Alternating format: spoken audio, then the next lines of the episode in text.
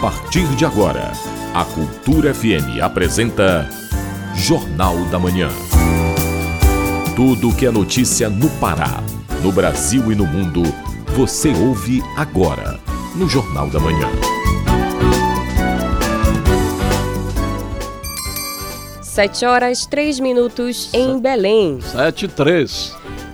Agora, nesse momento, temperatura de 26 graus na capital. Bom dia, ouvintes ligados na Cultura FM no portal Cultura. Hoje, sexta-feira, dia 28 de julho de 2023. Começa agora o Jornal da Manhã com as principais notícias do Pará, do Brasil e do mundo. Apresentação Pamela Gomes e José Vieira. Participe do Jornal da Manhã pelo nosso WhatsApp 985639937 Mande mensagens de áudio e informações do trânsito, repetindo o WhatsApp 985639937. Baixe também o aplicativo da Cultura Rede de Comunicação nas lojas virtuais de aplicativo. Nele você acessa a TV, rádio, portal Cultura e muito mais. Os destaques desta edição. Pará vai entrar na justiça contra a ANEEL por ter autorizado aumento de 18% na tarifa de energia elétrica do estado.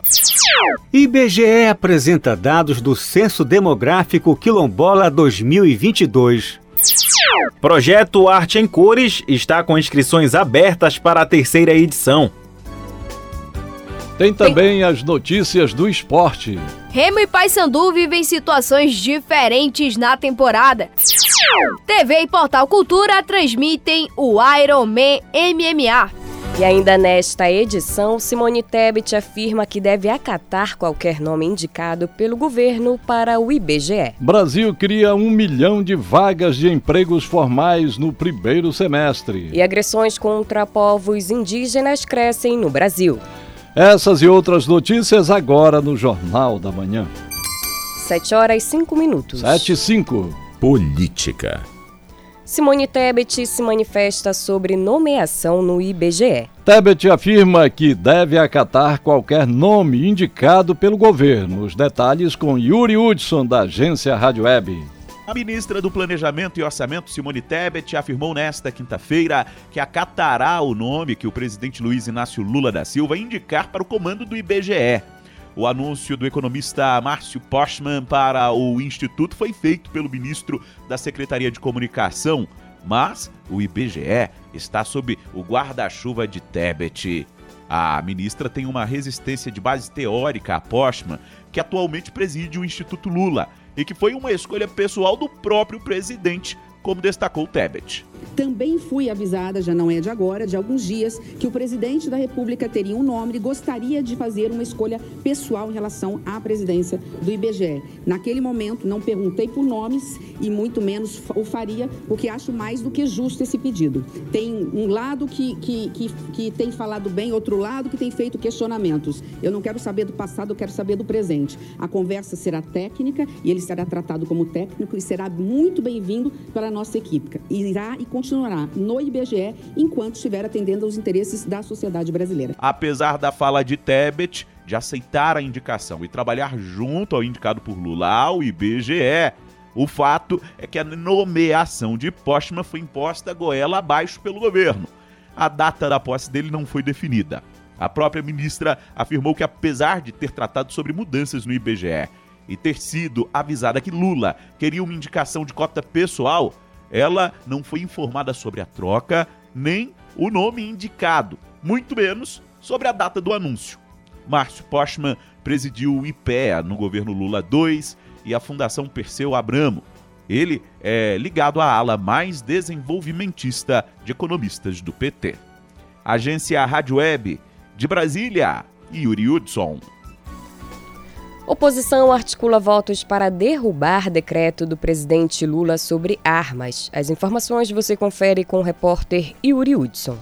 O governo Lula editou um decreto que restringe a compra e posse de armas de fogo pela população civil. A proposta altera por completo a política implementada pelo seu antecessor Jair Bolsonaro. Oposicionistas ao atual governo, especialmente da bancada da bala, querem sustar esse decreto, o que não é uma tarefa fácil tanto que líderes da oposição têm batido cabeça. Uns apresentaram um PDL para assustar o decreto por completo. outros querem derrubar alguns trechos.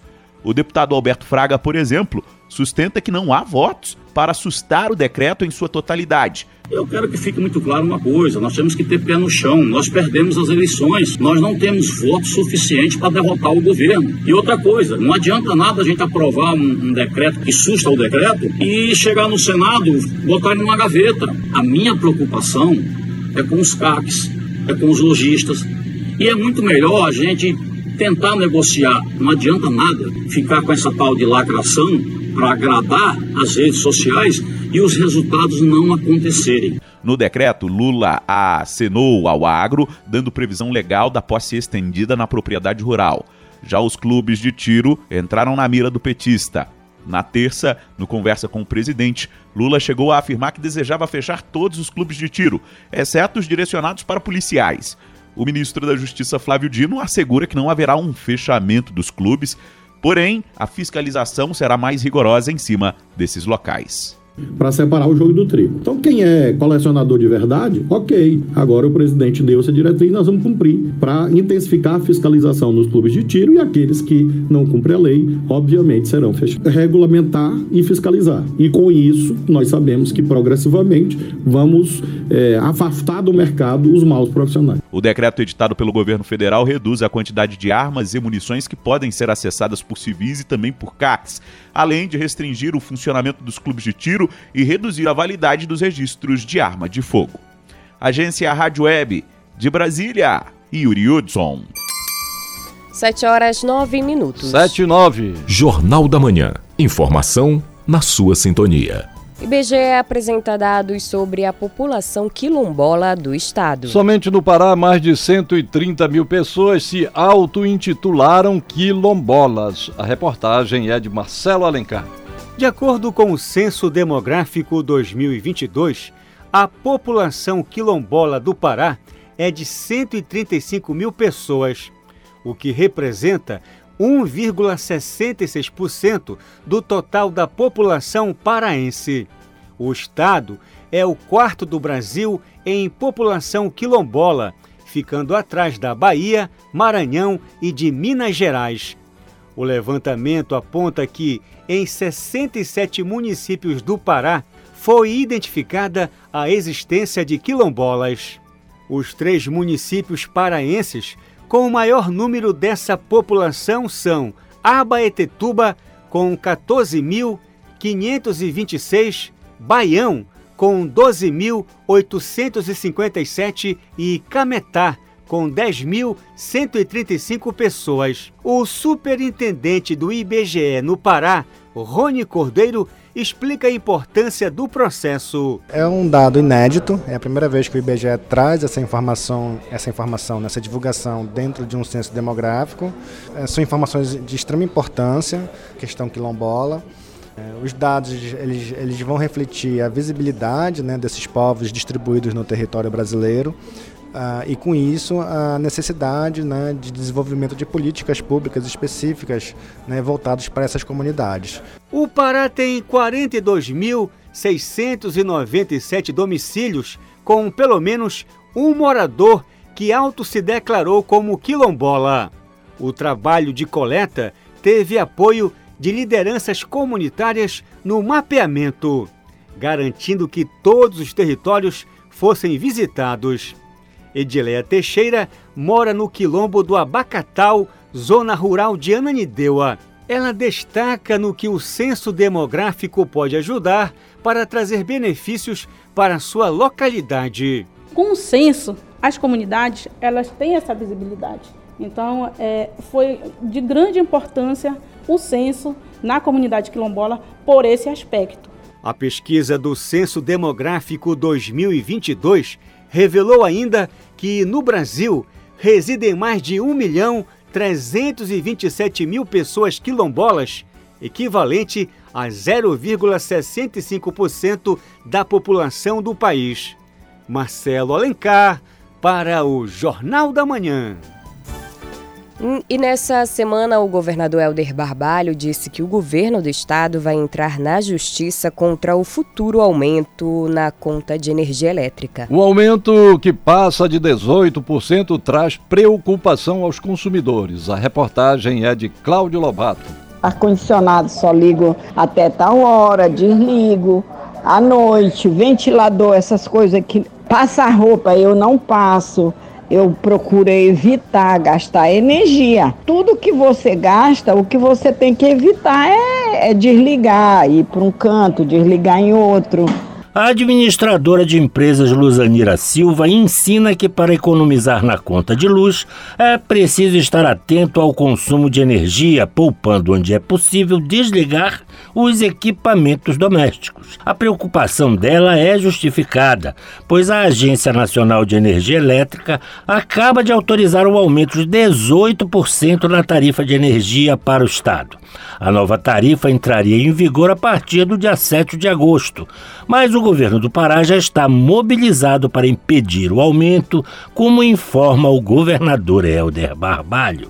Quero informar a todos que o governo do estado, junto com a Defensoria Pública, estão nos ajuizando uma ação civil pública contra esta revisão e este reajuste. Não é correto, não é justo que um estado que produz energia, que exporta energia, tenha um reajuste proposto agora de mais 18% na conta de energia, o que fará com que o estado do Pará tenha a conta de energia mais cara de todo o Brasil. E nós vamos trabalhar juntos, a sociedade paraense, todos os seus representantes, contra este abuso, contra este aumento a Equatorial Pará disse que o procedimento de revisão tarifária é aplicado de acordo com o calendário da ANEEL a todas as distribuidoras de energia elétrica do país. Além disso, os percentuais divulgados como reajuste das tarifas de energia são preliminares. O valor definitivo será divulgado pela agência no mês de agosto, quando finalizar o processo de revisão tarifária.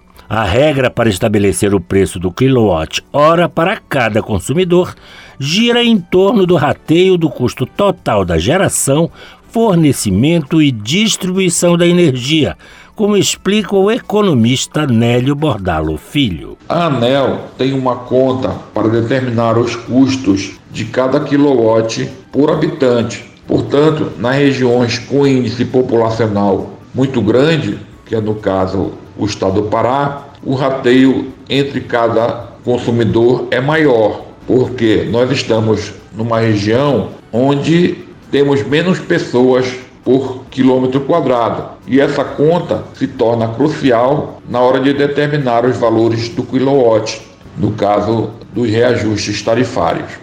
Enquanto não se tem uma definição sobre a cobrança da nova tarifa, a administradora Luzanira Silva segue economizando no consumo em casa.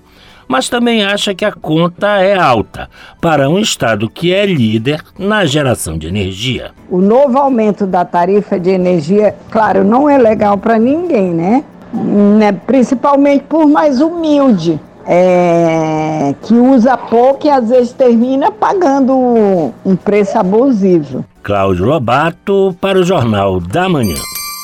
7 horas 16 minutos. 7 e 16. A seguir, no Jornal da Manhã. Oitavo Batalhão da Polícia Militar reforça policiamento em Soure. Cultura FM, aqui você ouve primeiro, a gente volta já. Estamos apresentando Jornal da Manhã.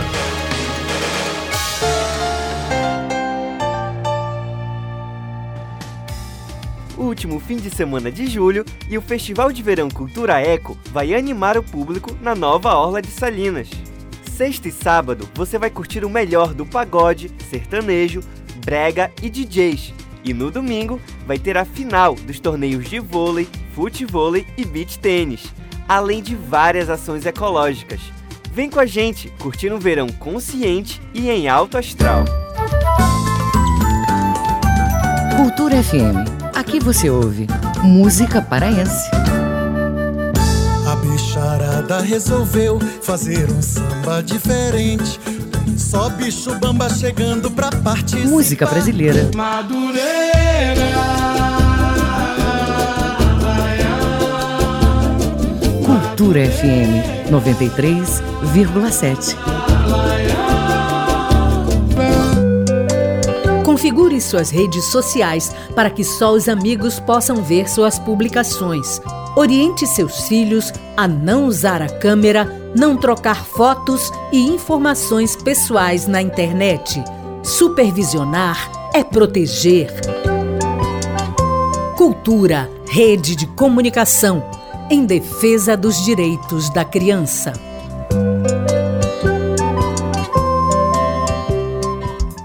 Alô, ouvintes! Agora, todo sábado, de 11 ao meio-dia, na Cultura FM, você tem um encontro marcado com o programa Batidão da Cultura, com os DJs Edilson e Edielson, do Príncipe Negro, trazendo o melhor da música paraense, entrevistas e a participação do ouvinte. Batidão da Cultura, todo sábado, de 11 ao meio-dia, na sua Cultura FM 93,7. Sintonize e se ligue na batida que só o Pará tem.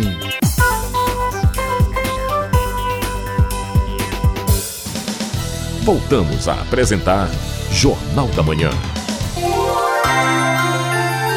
Previsão do tempo.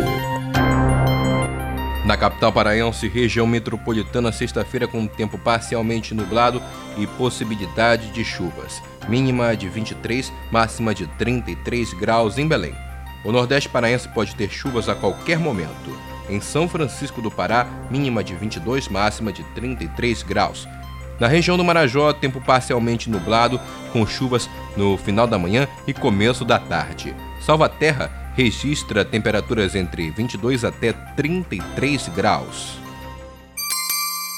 7 horas 19 minutos. 7 e 19. O Pará é notícia. Correspondente Cultura.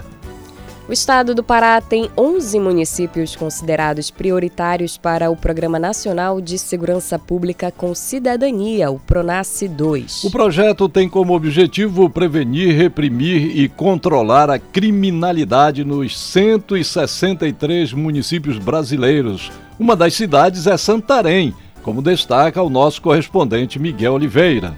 O estado do Pará possui 11 municípios considerados prioritários para o Programa Nacional de Segurança Pública com Cidadania, o PRONASSE 2, dentre os quais Itaituba e Santarém, aqui na região oeste do Pará. O PRONASSE 2 está alinhado com o Plano Nacional de Segurança Pública, que prevê a redução da taxa nacional de homicídios para abaixo de 16 mortes por 100 mil habitantes até 2030. Esta semana, o prefeito de Santarém, Nélia Guiar, esteve em Brasília fazendo a adesão do município a esse programa de segurança e cidadania.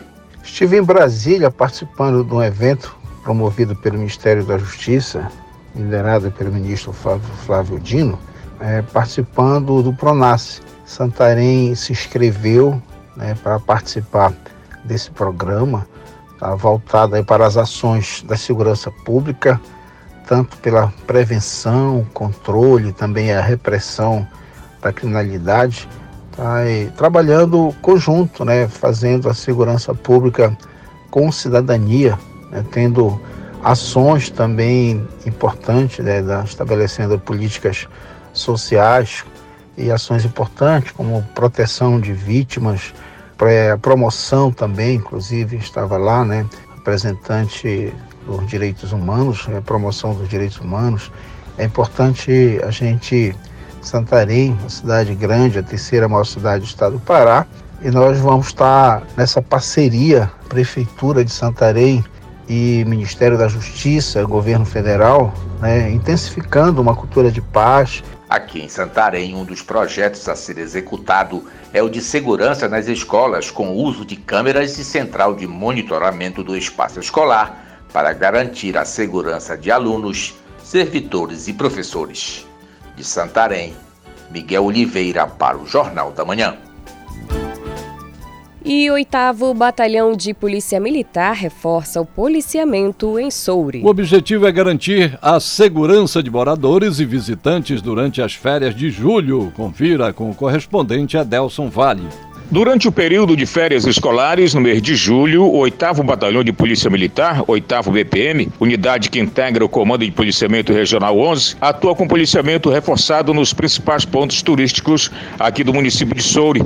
O aumento do efetivo para a região no veraneio foi viabilizado pelo Departamento Geral de Operações, o DGO, da Polícia Militar, que, sob a coordenação da Secretaria de Estado de Segurança Pública e Defesa Social, SEGUP, deslocou militares que atuam na região metropolitana de Belém para diversas localidades em todo o Pará também conhecida como a Pérola do Marajó, Soure é uma das cidades paraenses que mais recebem visitantes neste período. São pessoas de outros municípios do Pará ou até mesmo de outras regiões do Brasil que buscam ter um contato mais próximo com a natureza e conhecer de perto os búfalos, o artesanato marajoara e as praias locais.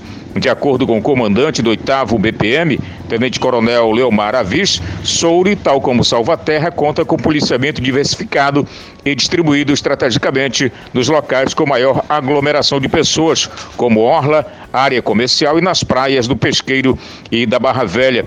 De Soure, Adelson Vale para o Jornal da Manhã. 7 horas 23 minutos. 7 e 23 O Pará é notícia.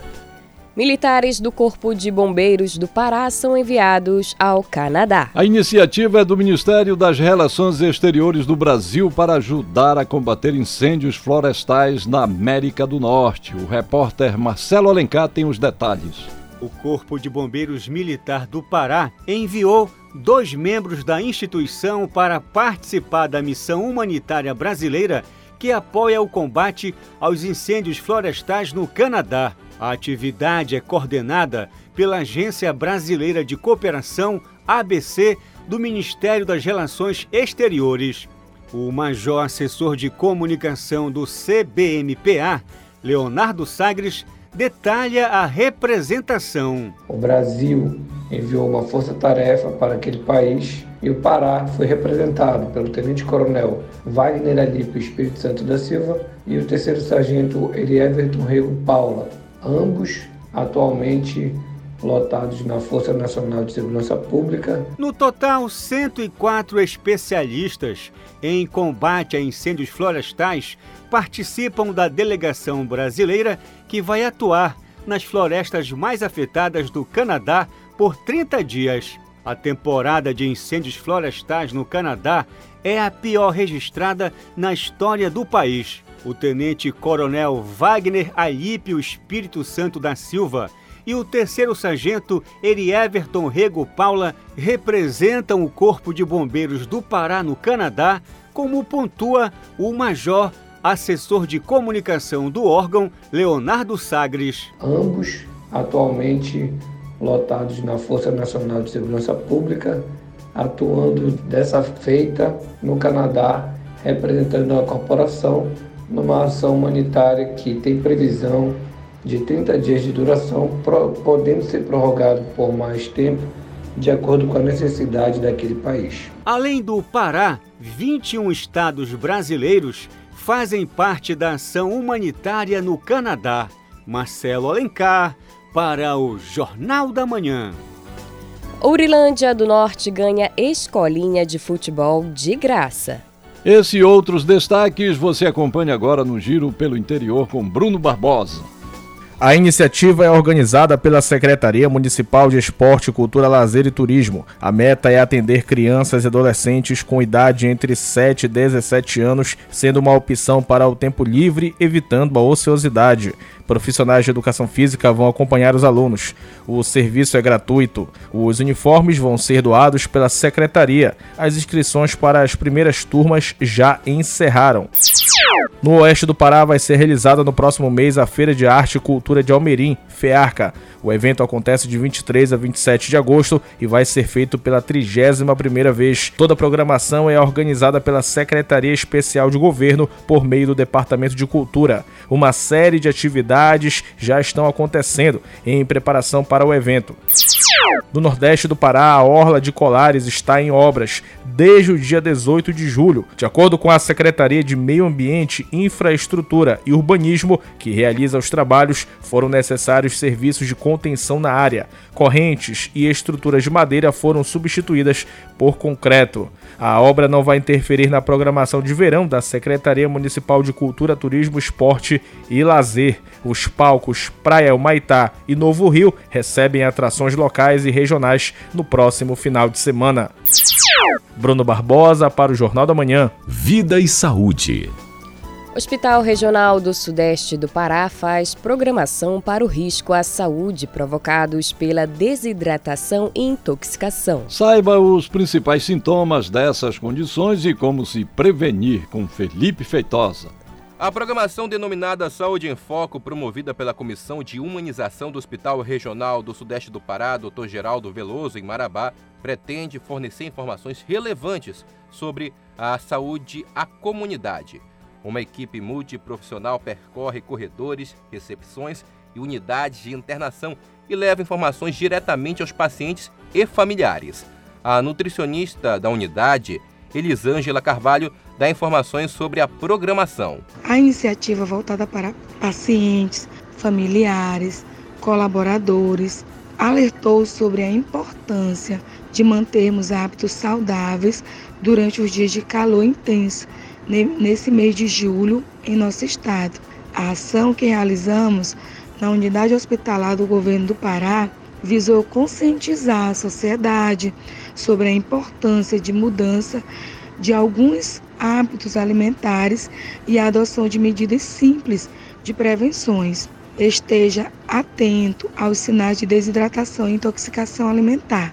Caso apresente sintomas como náuseas, vômitos, diarreia, tonturas, procure assistência médica imediatamente. Realizadas pelo Serviço de Nutrição Clínica do hospital, as ações de conscientização abordam os principais sintomas da intoxicação alimentar, que incluem náuseas, vômito, diarreia, dor abdominal e febre, e da desidratação, que provoca sede intensa, boca seca, urina escura e diminuição da produção da urina.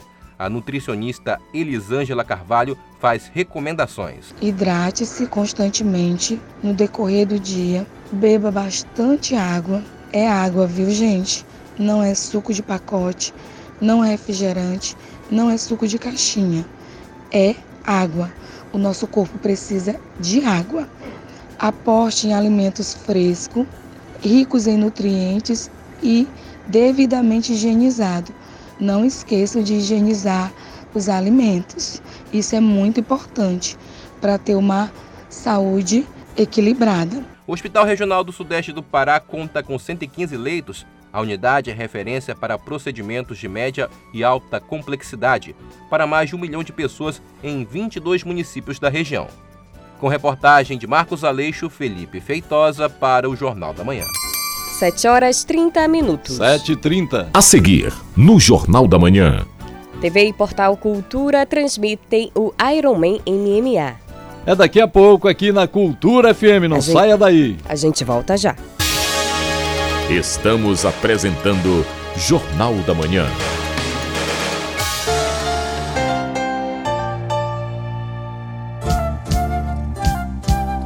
ZYD 233, 93,7 MHz. Rádio Cultura FM, uma emissora da Rede Cultura de Comunicação. Fundação Paraense de Rádio Difusão, Rua dos Pariquis, 3318. Base operacional, Avenida Almirante Barroso, 735. Belém, Pará, Amazônia, Brasil.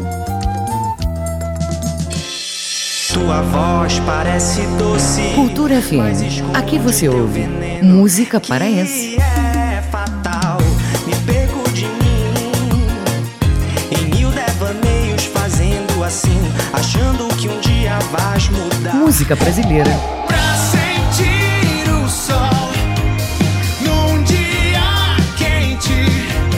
Cultura FM 93,7. Uma sociedade mais justa se constrói com mais participação feminina em todos os espaços. Para combater a desigualdade e apoiar as mulheres nessa luta, precisamos da união de todos. Apoie esta causa. Incentive o protagonismo e as escolhas. Defenda a independência econômica, sexual e emocional da mulher. Toda mulher merece o reconhecimento do poder que tem de transformar a sociedade para melhor. Cultura, rede de comunicação.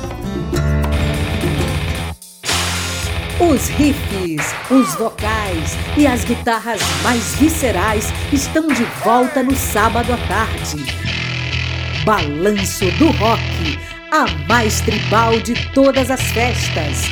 Todo sábado, quatro da tarde, aqui na 93,7 Cultura FM. This is Rock and Roll Radio. Stay tuned for more rock and roll.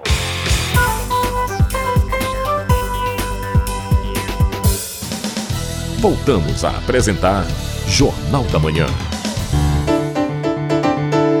Tábua de Marés. Em Belém, maré alta agora. Maré baixa às duas da tarde e maré cheia às sete e quinze da noite. Em Salinas, nordeste do estado, maré cheia às três e dez da tarde e maré seca às nove e meia da noite. No porto da Vila do Conde em Barcarena, a maré está alta. Vazante prevista para 2h40 da tarde e maré alta às 7h45 da noite. 7 horas 33 minutos. 7h33. Esporte. Clube do Remo e Paysandu tem futuros distintos. TV e portal Cultura transmitem o Iron Man MMA. Essas e outras do esporte com Melbia Rolim. A campanha do Paysandu ao longo das primeiras 15 rodadas da Série C foi marcada por dois momentos: uma parte de resultados negativos e a recuperação que levou a equipe rumo ao G8. O goleiro Matheus Nogueira tem sido peça importante nesse processo. Ele já fez três jogos com a camisa bicolor e conta o que tem sido crucial para manter o bom desempenho muito antes do resultado, que foi contra o Amazonas quando eu estreiei, né, onde a gente estreou eu, Wellington, acho que de, de, de, de imediato assim, só, não só foi nós dois. É, na semana, né, acho que com a chegada do Hélio, não pude trabalhar com o Marquinhos, mas com a chegada do Hélio, é, já, já se notava uma diferença né, no ambiente, na, na, na, na, fisionomia né, do, dos jogadores. E com isso a gente conseguiu transferir para dentro de campo aquilo que ele pediu para a gente na semana, com com certeza um algo a mais. O próximo confronto do Lobo é fora de casa neste domingo contra o América do Rio Grande do Norte, às quatro da tarde. O clube do Remo não vive boa fase na temporada. Sem vencer há cinco jogos, o Leão está na 17 posição da Série C, com apenas 14 pontos e na zona de rebaixamento. O zagueiro Diego Ivo comenta o que pode ser a causa da má fase azulina. Eu acredito que depois da desclassificação contra o Corinthians a gente sentiu um pouco porque a gente estava muito confiante e de repente a gente tomou aquele baque e de lá para cá a gente deu uma caída, deu uma oscilada. É, infelizmente a gente não vem num bom momento né? Mas a gente já conversou sobre e os mesmos atletas que tiveram as atuações, que nos colocaram nessa situação, são os mesmos de hoje, então são os mesmos que vão procurar tirar a gente dessa situação. E para sair dessa situação incômoda na terceirona, o Remo precisa voltar a vencer. E para isso, tem que balançar as redes, como diz o defensor azulino. A gente não tem feito jogos ruins, porém a gente precisa melhorar o nosso acabamento, que é o gol e procurar evitar alguns gols né, que a gente vem tomando também, de erros ali que a gente comete às vezes. E é agora o feijão com arroz. Não errar e procurar fazer aquilo que a gente está precisando fazer, que é os gols. O Águia anunciou a contratação do zagueiro Jaques Bonfim, de 25 anos. Seu último clube foi a Galícia da Bahia ele também tem passagens por Joinville e a base do Bahia. E o Azulão entra em campo contra o Atlético Cearense pela Série D no Zinho de Oliveira na próxima segunda-feira, às 8 da noite. A Tunaluso anunciou a contratação de cinco jogadores para a sequência da Série D. São eles o lateral esquerdo Lucas Caetano, de 25 anos, e o atacante Gustavo Teixeira, de 28 anos, que estavam no Ipiranga do Amapá.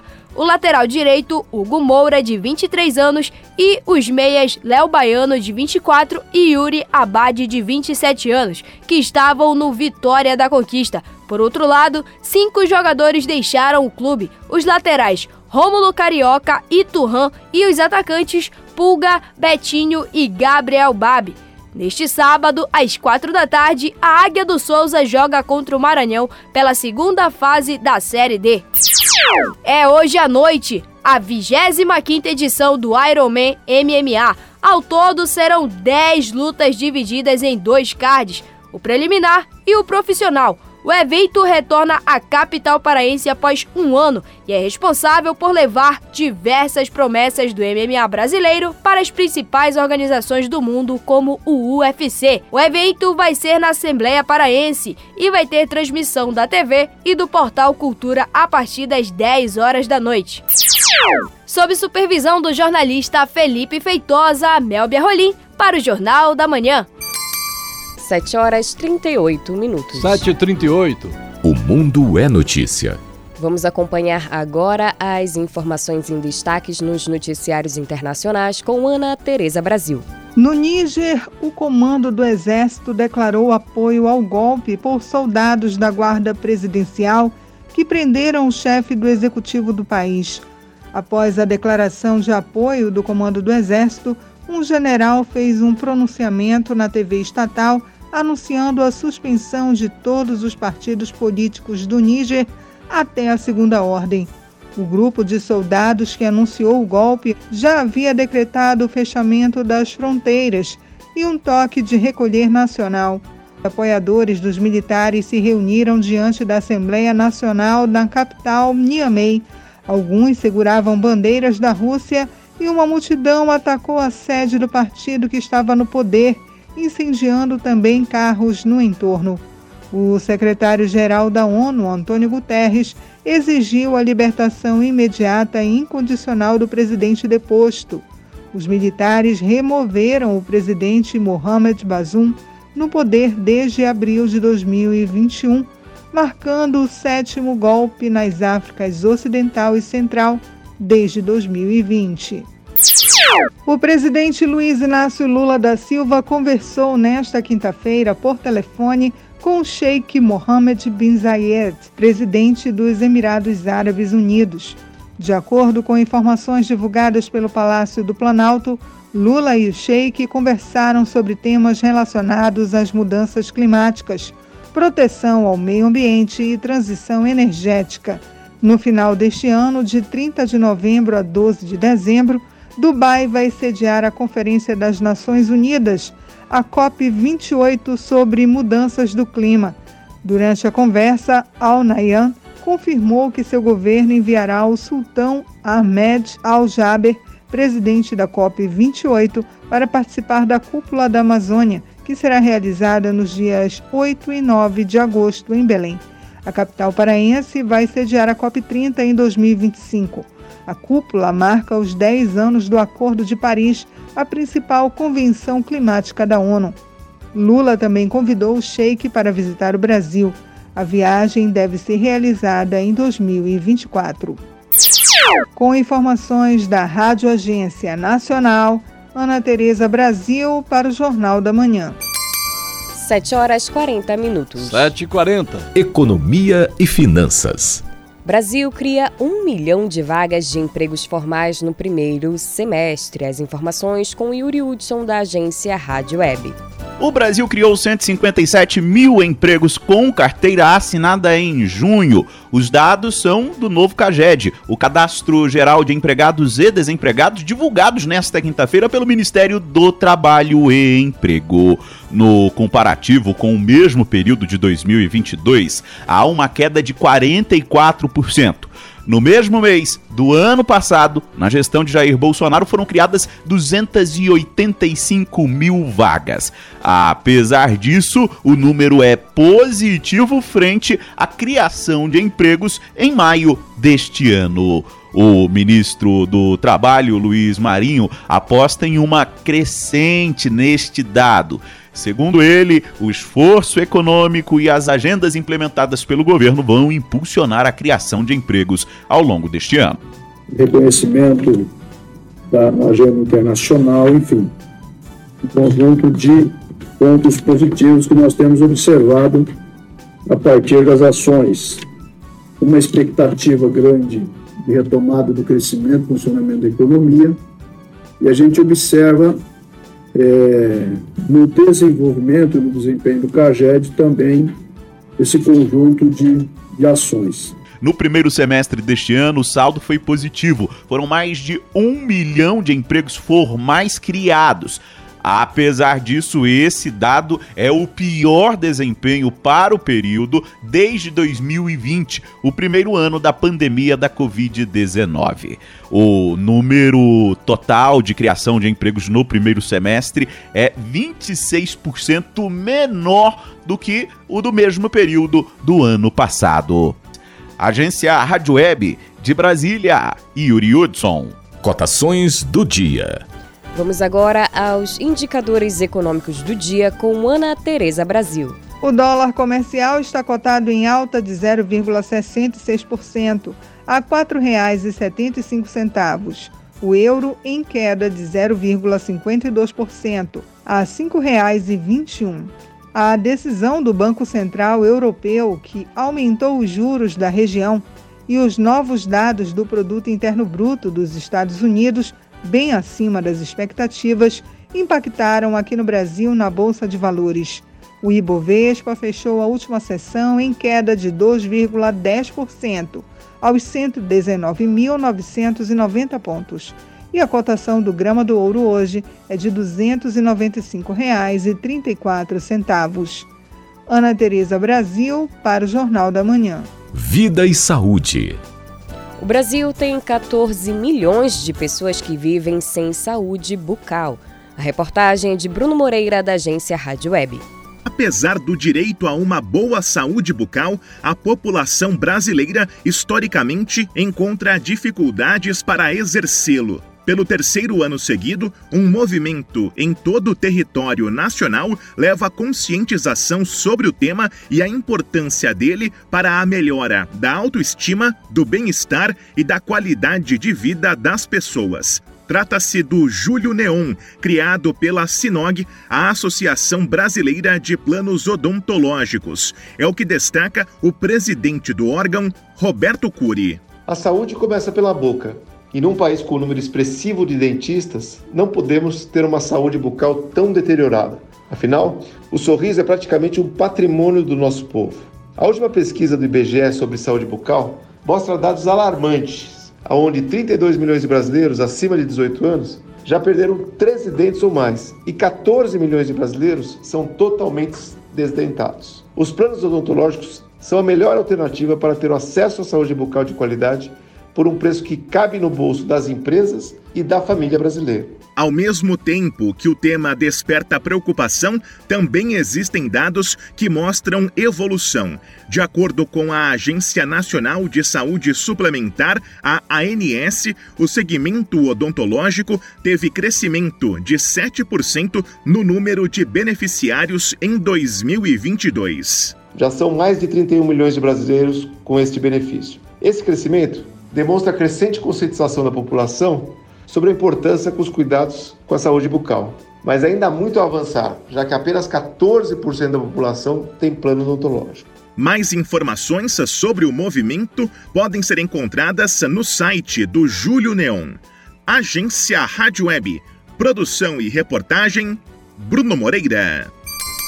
7 horas 46 minutos. 7h46. A seguir, no Jornal da Manhã. Terceira edição do projeto Arte em Cores oferece capacitação a artistas. Cultura FM, aqui você ouve primeiro. A gente volta já. Estamos apresentando Jornal da Manhã.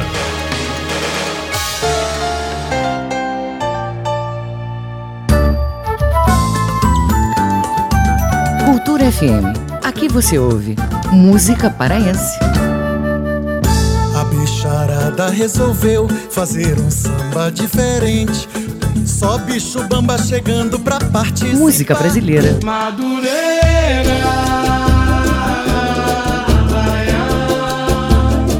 Cultura FM 93,7. Envelhecer com dignidade e qualidade de vida deve ser o curso normal na trajetória de todos. Os idosos, as crianças e outros grupos sociais considerados vulneráveis precisam de mais atenção e dedicação. O Estado deve fazer o papel de protetor, além de garantir o bem-estar. Mas a sociedade não pode esquecer de incluir, respeitar e tratar de forma adequada a pessoa idosa. Amparo, carinho e gratidão são fundamentais. Cuide e acolha os idosos. Cultura, rede de comunicação. Música, informação e interatividade. Conexão Cultura, de segunda a sexta, oito da manhã. Ouvinte da Cultura FM, eu sou Isidoro Calixto, eu apresento o Conexão Cultura. Notícias, atualidades, informações e música para você ficar conectado com o que acontece no Pará e no Brasil. Não perca de segunda a sexta-feira, das 8 às 10 da manhã. Conexão Cultura.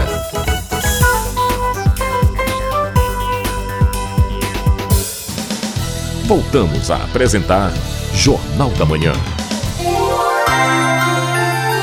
Previsão do tempo.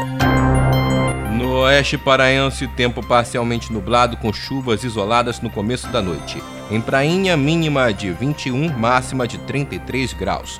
No sudoeste do estado, tem tempo parcialmente nublado e baixa possibilidade de chuvas. Brasil Novo tem mínima de 23, máxima de 33 graus. No sudeste paraense, céu parcialmente nublado sem chuvas. Mínima de 22, máxima de 34 graus em Tucumã.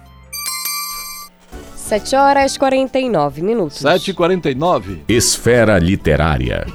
Estudantes de uma escola da rede estadual em Iquaraci produzem coletânea de 15 contos sobre o universo feminino. O livro, lançado em formato digital, é resultado das práticas pedagógicas adotadas na unidade de ensino. Confira os detalhes com Cláudio Lobato.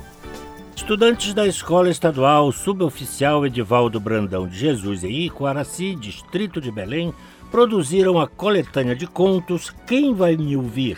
com textos sobre o universo feminino. Assim, as práticas pedagógicas envolvendo a escrita ganharam um novo sentido na instituição. O livro, inicialmente em formato digital, reúne 15 textos com concepções diversas sobre o tema, como destaca o coordenador do projeto, professor Azarias Favacho. A gente tenta mostrar para as meninas que elas também podem ser empoderadas e podem sim ser as defensoras da floresta amazônica, por exemplo, que é um tema que nós trabalhamos, a menina que combateu o preconceito, a escritora de sonhos. Então são temas que a gente tenta mostrar que pode ser construída pelas meninas e pelos meninos.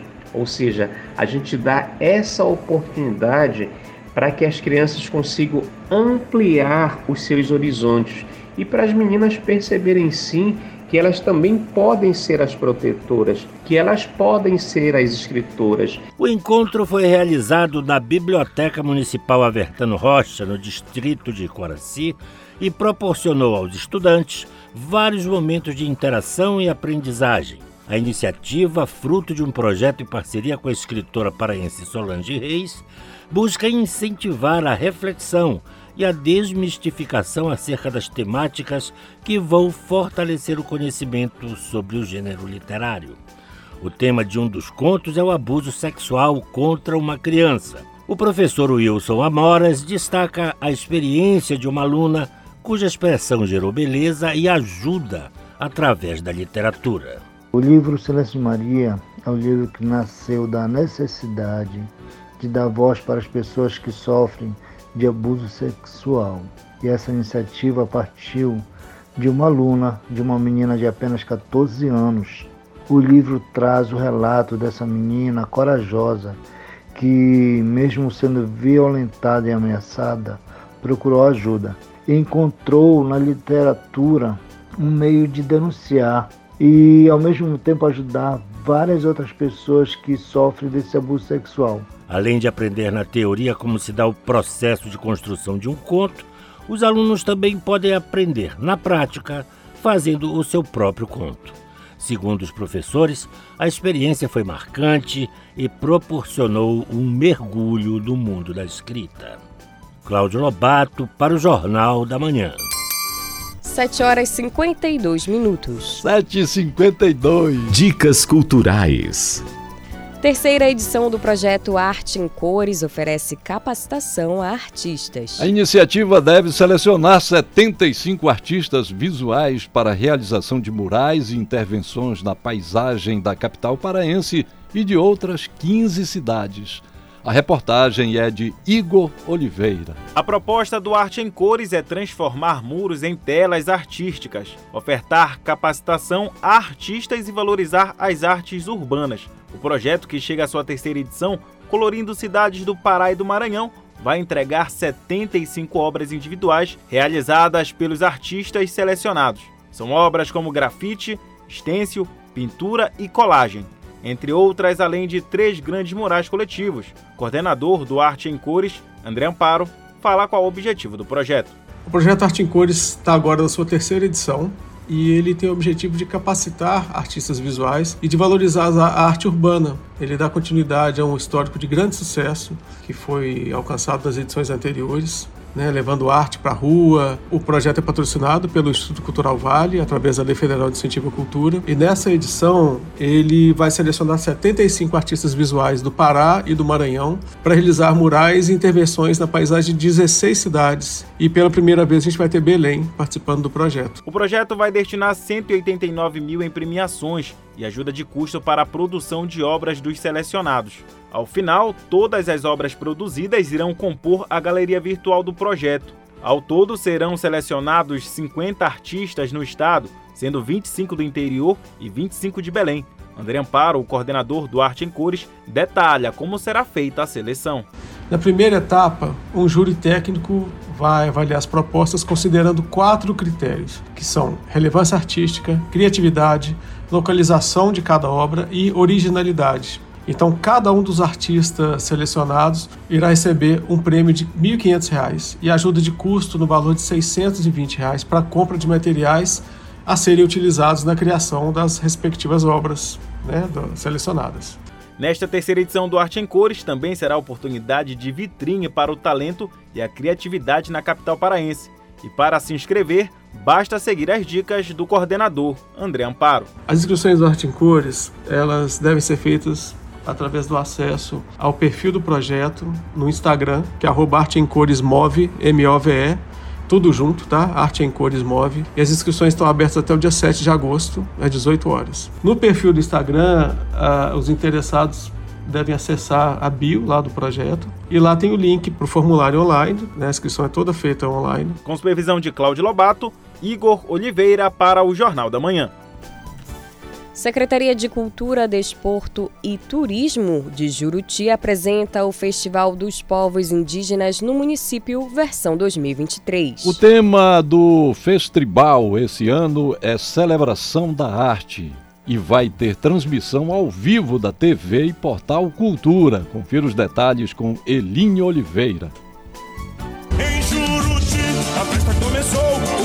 chegou. O Festival dos Povos Indígenas de Juruti 2023 traz como tema este ano Celebração da Arte e convoca todas as etnias do Brasil a se somar às tribos Munduruku e Muirapinima. A ideia dos organizadores é celebrar a arte, costumes, crenças e a fé dos povos indígenas. O Tribódromo pretende este ano reverenciar a terra-mãe e a natureza, a grande celebração vai mostrar a identidade viva dos povos originários e vai ser transmitida ao vivo pela TV e Portal Cultura. O diretor da TV Cultura, Hilbert Nascimento, fala da participação da Rede Cultura de Comunicação no festival. Por mais um ano, a TV Cultura do Pará, a Rede Cultura de Comunicação, vai eh, proporcionar aos telespectadores de todo o estado do Pará as suas 76 retransmissoras e 108 municípios que retransmitem a programação da TV Cultura, o Grande Festival, que é uma das maiores manifestações eh, culturais do nosso estado e que conta bastante sobre os nossos povos originários, né? essa cultura riquíssima.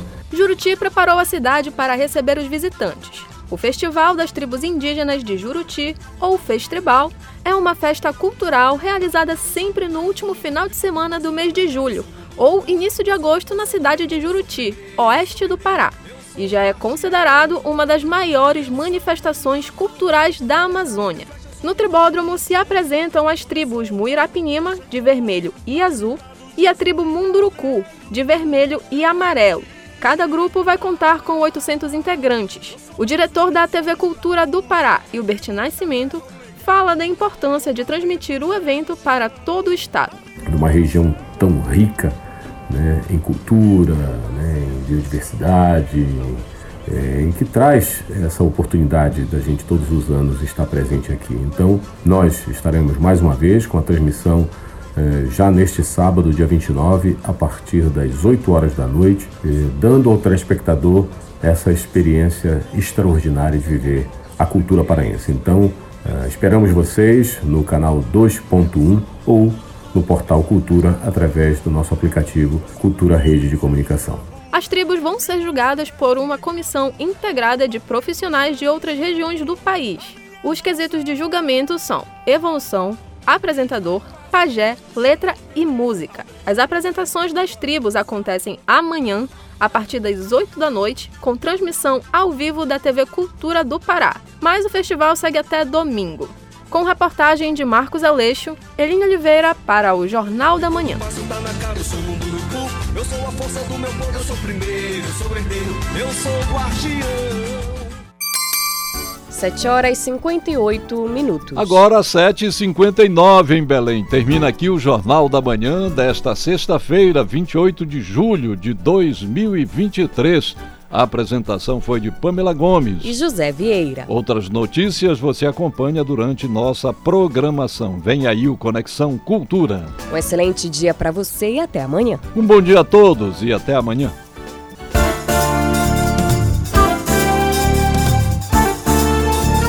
A Cultura FM apresentou Jornal da Manhã, uma produção da Central Cultura de Jornalismo.